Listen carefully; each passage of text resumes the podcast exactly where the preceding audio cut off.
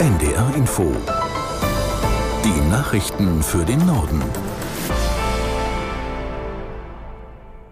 Um 19 Uhr mit Michael Hafke.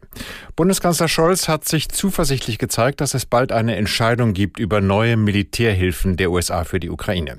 Es gehe um eine klare und wichtige Botschaft an Russland, sagte Scholz in Washington vor einem Treffen mit Präsident Biden. Ich bin ganz froh darüber, dass es jetzt ein gutes Zeichen gibt, dass möglicherweise bald der amerikanische Senat eine Entscheidung treffen wird für einen Paket, das die finanzielle Grundlage dafür schafft, die Ukraine mit Waffen aus den USA zu unterstützen.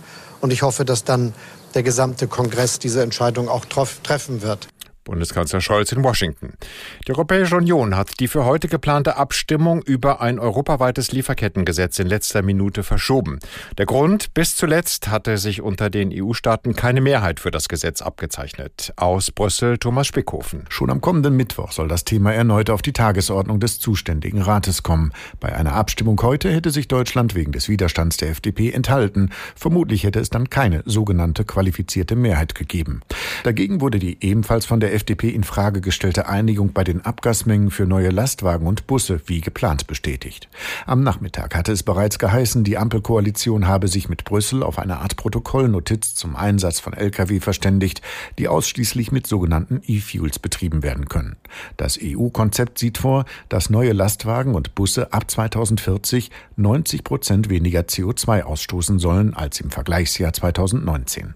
Israels Ministerpräsident Netanyahu hat die Armee angewiesen, einen Plan zur Evakuierung der Bevölkerung von Rafah im Gazastreifen auszuarbeiten.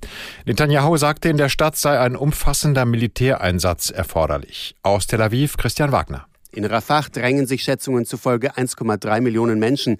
Deren Versorgungslage ist katastrophal. Palästinensische ARD-Mitarbeiter in Gaza schildern, dass die Menschen nicht nur tagelang nichts essen, sondern auch verdorbene Lebensmittel nutzen. Verheerend ist es für die verbliebenen Bewohner im Norden des Gazastreifens.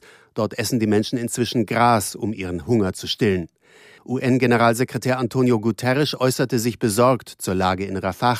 Die Menschen wüssten nicht, wohin sie noch fliehen sollten. Guterres wörtlich, sie haben kein Zuhause mehr, sie haben keine Hoffnung. Das waren die Nachrichten.